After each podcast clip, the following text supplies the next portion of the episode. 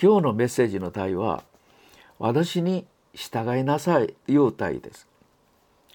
9月は私たちの信仰を新たにしたいと思います。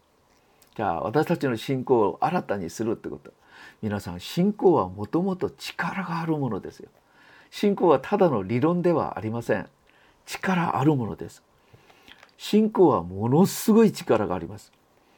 私たちは信じている神様は見言葉によって天地万物を創造されました。死んだ人も生かされ太陽と月を止まらせ海を分けられ見ることができない人を見させてくださり重い皮膚病も癒してくださり天からマンナーが降られてまた岩から水が飲む水が出るようにしてくださる神様は全知全能のお方です。このように神様を信じる私たちにはできないことは何にもありません。これで素晴らしい私たちの信仰でありますけど今私たちの信仰生活はどうですか？私たちの信仰なぜ力がないんでしょうか？私たちの信仰は神を知り神を愛しそのお方の御声を聞いて従うことです。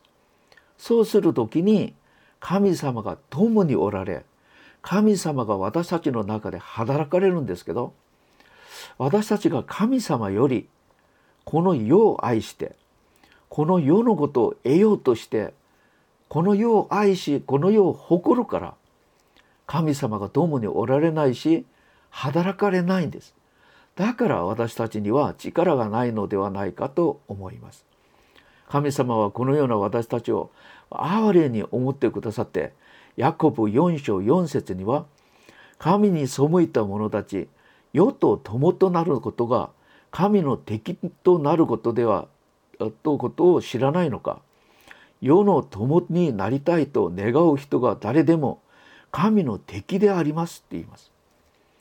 私たちが誇る愛する持ちたいと願っていることが神様の敵のものです。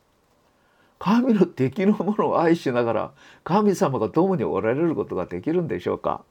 ですからパウロはこれをよく知っているのでこの世の中のものを排泄物として思いながらキリストを得ようとしてキリストを共にいたいと思ってキリストに従っていきました。私先週のメッセージをしてからあ皆さんこれをうまく理解できたのかなと 思いながらいろいろ考えたんですけどもしかして皆さん誤解あなんか誤解の余地があったのではないかと思います。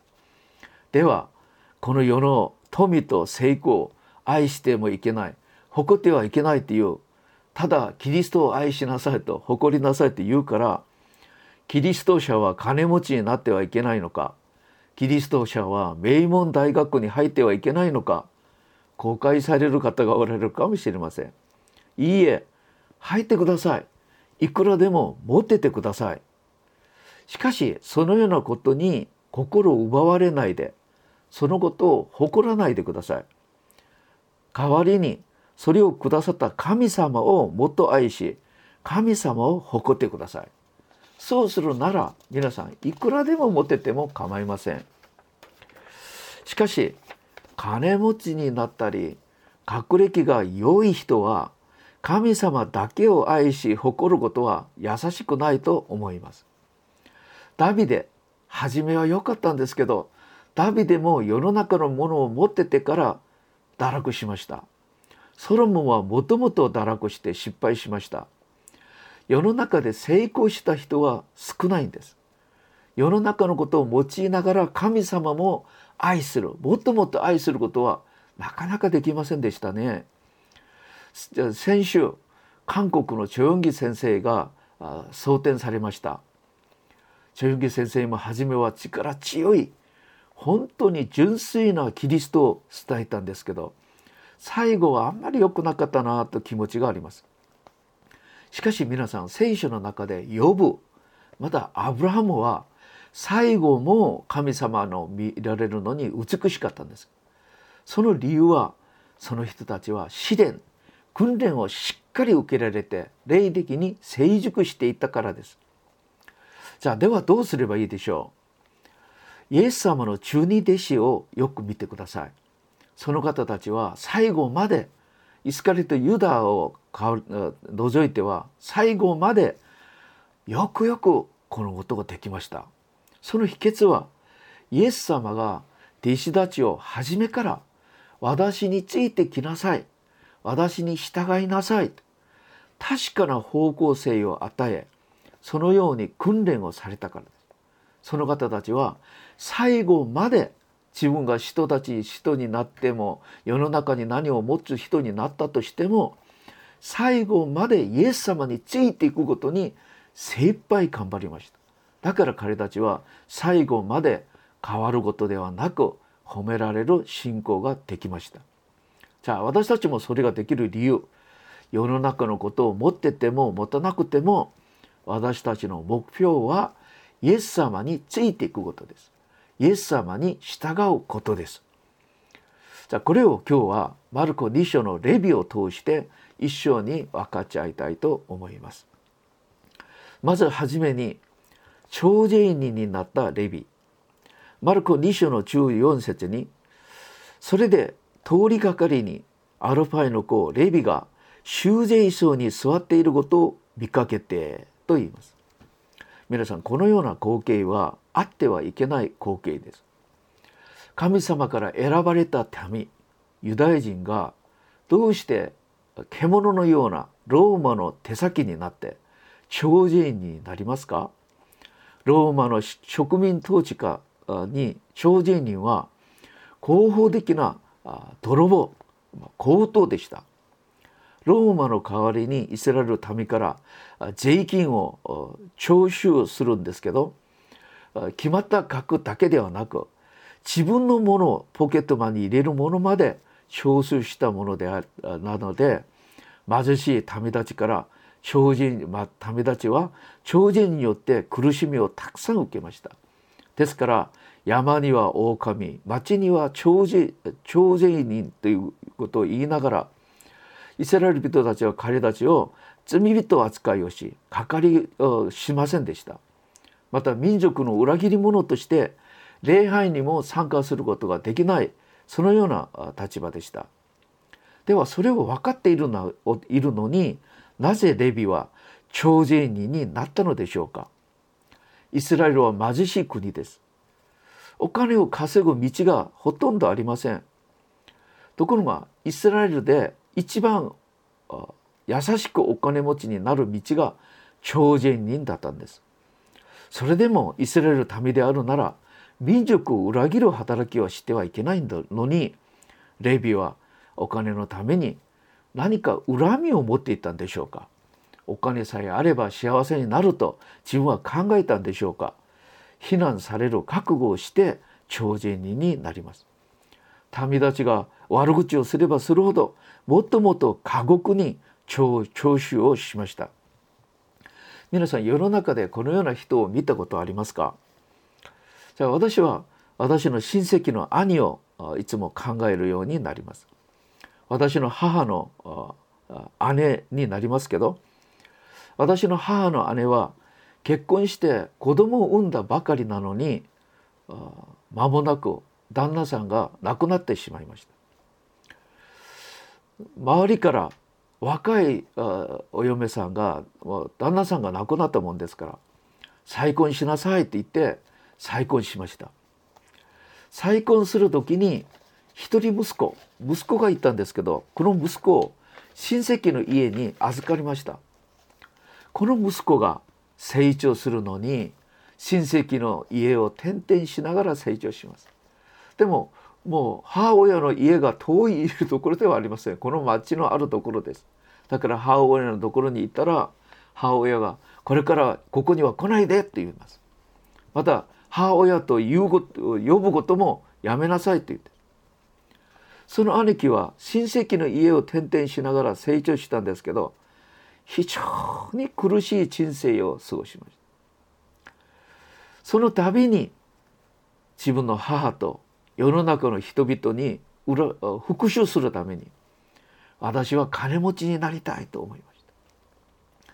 その兄貴はどれほど金持ちになりたいと願ったんでしょう。怖い人生を過ごしました。ある時私に出会って私に聞きました。お前はあと何になりたいの？って言って私は大学教授になりたいって言って。金もお金を稼ぐこともできないのになぜこんなことをしようとするのか。私をこの叱りました。その方はお金お金お金。お金がなければいけない。お金があれば私が願うこと全部できる。復讐ができるんだと思いながらその方は一生懸命お金お金と言いました。世の中には恨みを持っておられる方が大勢おられます。その恨みをそれを返すために復讐するために金持ちになりたいという方がどれほど大勢いるのでしょうか。多分レビもそのような人ではないかと思います。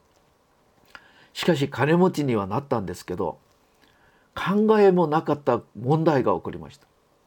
家族の中でお金はあるんですけど子供たちが学校に行けないんです。妻が礼拝に行けない。妻が同窓会とか社会活動ができないでできなくなります。だから家でいつも泣き続けているところでその時レビがどんな考えを持ってたんでしょう。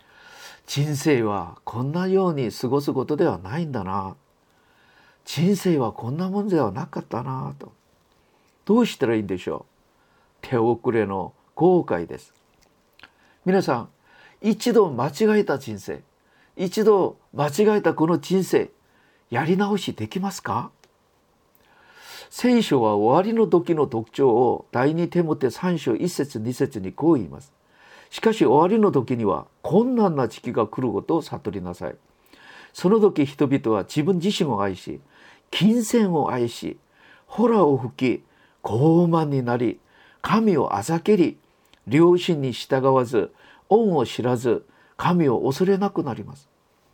一言で言えば怖い世界が来るっていう。皆さん今が怖い世界ではありませんか？コロナによって緊急事態を経験しながら皆さん何を考えたんですか？今私が持っているこの仕事。これもしかしてはこれリストラされるんじゃないか？これがもしダメになるんじゃないかと思いませんでしたか？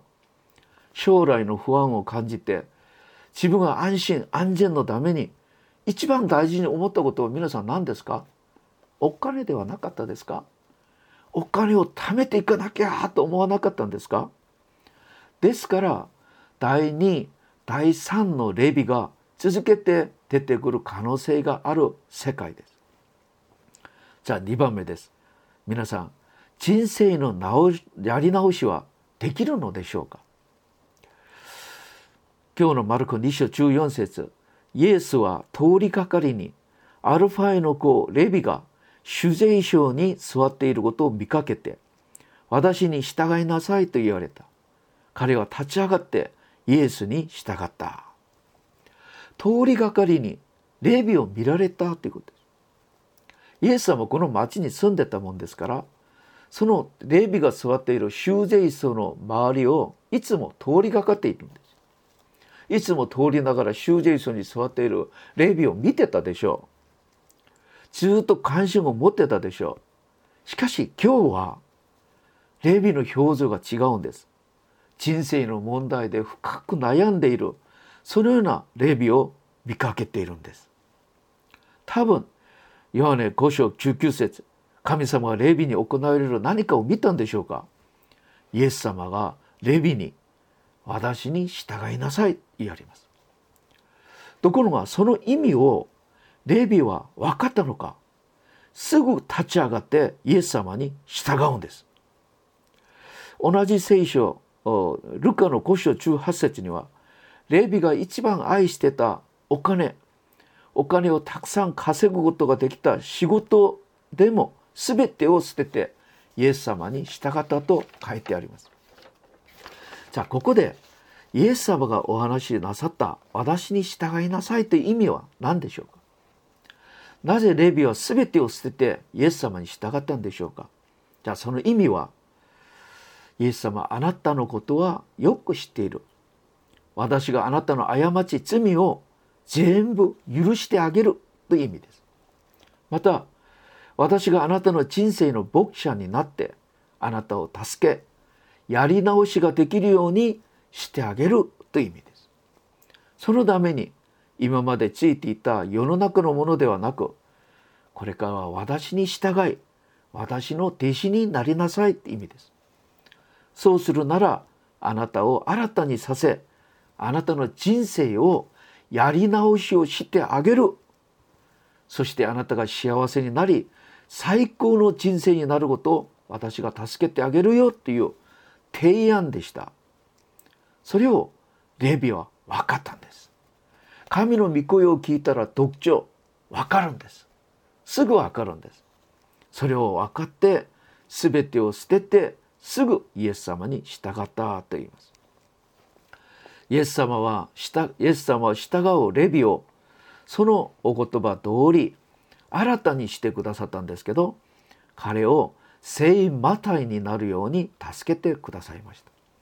彼が書かれた聖書がマタイによる福音書です。皆さん福音書が4つあるんですけど記録目的も違うんですけど福音書を読む相手が違います。このマタイによる福音書はユダヤ人向けの福音書です。しかし考えてみてください。ユダヤ人はもう徴税人を狼のように罪人だと思っている存在なんですけど徴税人出身者が記録した福音書を読みますか？しかしなぜ彼はユダヤ人向けの福音書を書かれたのか？彼は変わったんです。これ以上徴税人レビではなく聖マタイになっていたからです。これから見ますとイエス様がお話しされた17節。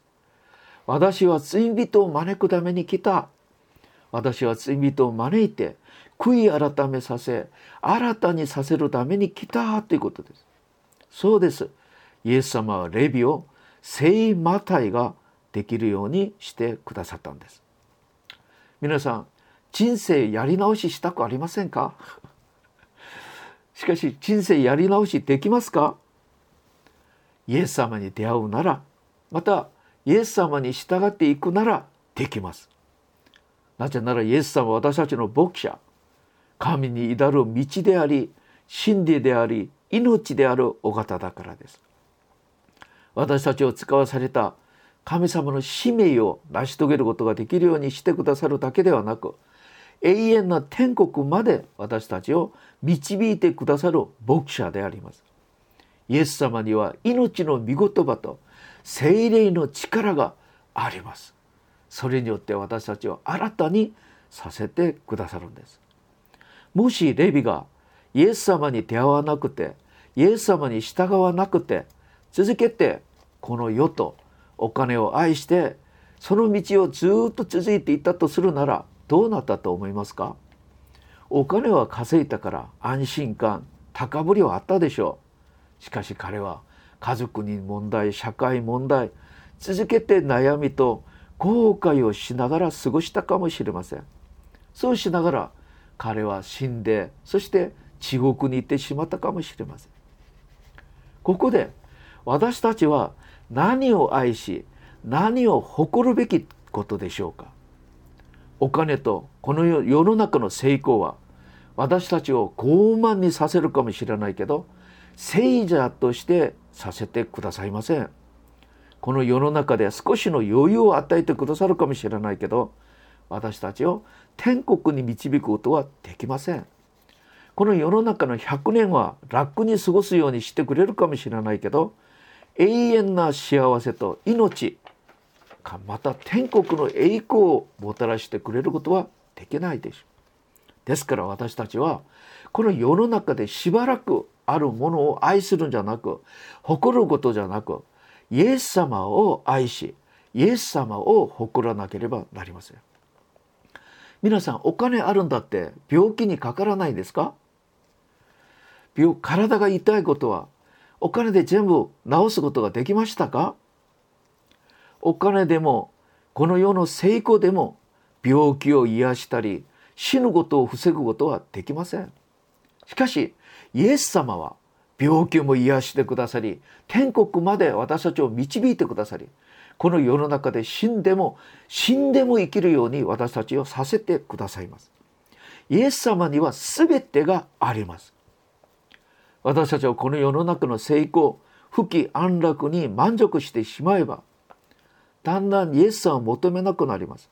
イエス様を従うことは嫌になってしまいます。いや弱くなってしまうです。だから信仰の邪魔になります。ですからパウロはイエス様を得るために全ての解決救い主助け主であるイエス様を得るためにこの世の中の全てを排泄物として思ってそれよりイエス様をもっともっと大切に大切に思いました。それを通してパウロは永遠の命天国の栄光をいただくことができました。ですから私たちも世の中のものを誇る愛することではなく全てができるようにしてくださるイエス・キリストを愛しイエス・キリストを誇りましょうということです。3番目です。さあここで人生をやり直すということ秘訣は何ですか？イエス様についていくことイエス様を従うことです。イエス様に従うってことはイエス様との親しい交わりの中で御声を聞き従う PLO の生活で可能です。私たちがこれから永遠にやるべきことが PLO の生活です。イエス様と親しみの中で御声を聞き従うことです。超人人レビがイエス様に出会うそして新たに生まれてから同じ立場にいた大勢の人が集まってきました。15節見てますと聖書も驚いたように記録しています。イエスがレビの家で食事の席についておられた時のことである。多くの超人人や罪人もイエスや弟子たちと同席していた。実に大勢の人がいてイエスに従っていったのである。実に大勢の人がいて聖書もびっくりしたということです。なぜなら彼らもお金さえあれば幸せになると思ってたのにお金さえあれば安全であると思ってたのに安全ではない幸せではないことを悟ったんです。手遅れな後悔ですけどその人たちは新たになるやり直しができる道がないのかと思っていたんです。しかしレビが変わることを見て自分もレビみたいになりたいと思ってイエス様に出てきたのです。本当に大事なのはマタイの16章 ,16 章26節です。人はたとえ全世界を手に入れても自分の命を失うなら何の毒があろうか。自分の命を買い戻すためにどんな代価を支払うことができるかと言います。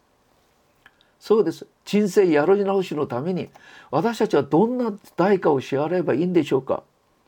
私たちにはできないんですけどイエス様は代わりにしてくださいました。イエス様は私たちのために十字架で血を流しながら死んでくださって私たちの代価をイエス様が支払ってくださったんです。だから私たちは十字架にかけられたイエス様に感謝しイエス様を愛しイエス様を誇りに思って過ごすべきではありませんか。イエス様神様が一番願うことは何ですか？これを教会が一番力を入れて行うべきことなんですけどそれはイエス様を愛することです。イエス様を知りイエス様を愛すること。また神の見姿である一人の人がイエス様に出会って救う救われることができるように変わることができるように助けることです。イエス様を愛することを第一の戒め。また一人の人がイエス様に出会って救われ変わることが第二の戒めではありませんか？私たちがこのようにする時に聖書の一番大事な第一第二の戒めを実践するようになります。第一第二戒めを実践することが世の中で一番大事なことですから。今コロナの時代の中で世の中は不安です。この時代にお金が大事だお金が大事だまあ皆さん最近 YouTube を見てください YouTube の中で布教自分の仕事プラス布教ができるようないろんなことを宣伝しています。まあそれによってお金をもっと稼ぎたいという人がたくさん現れるでしょう。お金お金不安の中でコロナの中でお金お金という人がたくさん現れ第2第3のレビが現れるかもしれません。彼らはお金についていくことが一番安全って安心だと思うかもしれないけど知らないけど私たちは神に至る道であり真理であり命であるイエス様に従うように助けていかなければいけません。まず私たちがイエス様を知り愛しイエス様を誇る人になるなら神様が私たちに世の中の人々を合わせてくださるかもしれません。結論的に人生やり直しできますか？皆さん今満足してますか？人生やり直ししたいと思いますか？はいできます。いつでも自分の人生誤ったことを悟りこれからはイエス様に従う生活。すなわちイエス様と親しみの中で御声を聞いて従う生活をするならイエス様はその人を聖者になるようにさせてくださるでしょう。このようにこの時誠の人生のやり直しができるんです。皆さん皆さんはイエス様から聞かれたでしょう私についてきなさいそして今教会来たりなさっているんじゃありませんかイエス様は私についてきなさいという意味は私があなたの人生責任を持っていくから私があなたの人生やる直しをしてあげるからという意味です。じゃあイエス様よくついていっていますか？イエス様よくついていく。私たちになりましょう。私たち今焦点がイエス様ですか？世の中の何かによるですか？もし焦点がイエス様じゃなく他の何かだったとするならそれをイエス様に変えましょう。子供旦那さん妻家庭の幸せ世の中の成功祝福こんなことではなくイエス様です。イエス様についていくことです。そうするならイエス様は私た私に一番最高の人生素晴らしい人生の道をこれからでもいくらでも作ってくださるでしょう。変えてくださるでしょう。イエス様は私たちを幸せを願っておられるものですから。是非とも教会皆さんイエス様についていく。これが私の人生の目的唯一の目的としてイエス様を愛しイエス様についていく毎日になりますように。お祈りいたしますコロナによって難しい時期を過ごしながら世の中の皆さん不安になっているところであります。この時私たちの人生の安心私たちの人生の保証は何なのか思いながらいろいろ工夫されるかもしれません。世の中の人々は富成功世の中の何かによって安全を委ねるんですけど私たちはイエス様がおられます。助け主また救い主イエス様がおられます。イエス様に委ね愛しもっともっとイエス様を誇りに思って続けていきましょう。危機の中でもっともっと輝く私たちの信仰になりますようにイエス様の皆を通してお祈りいたします。アーメン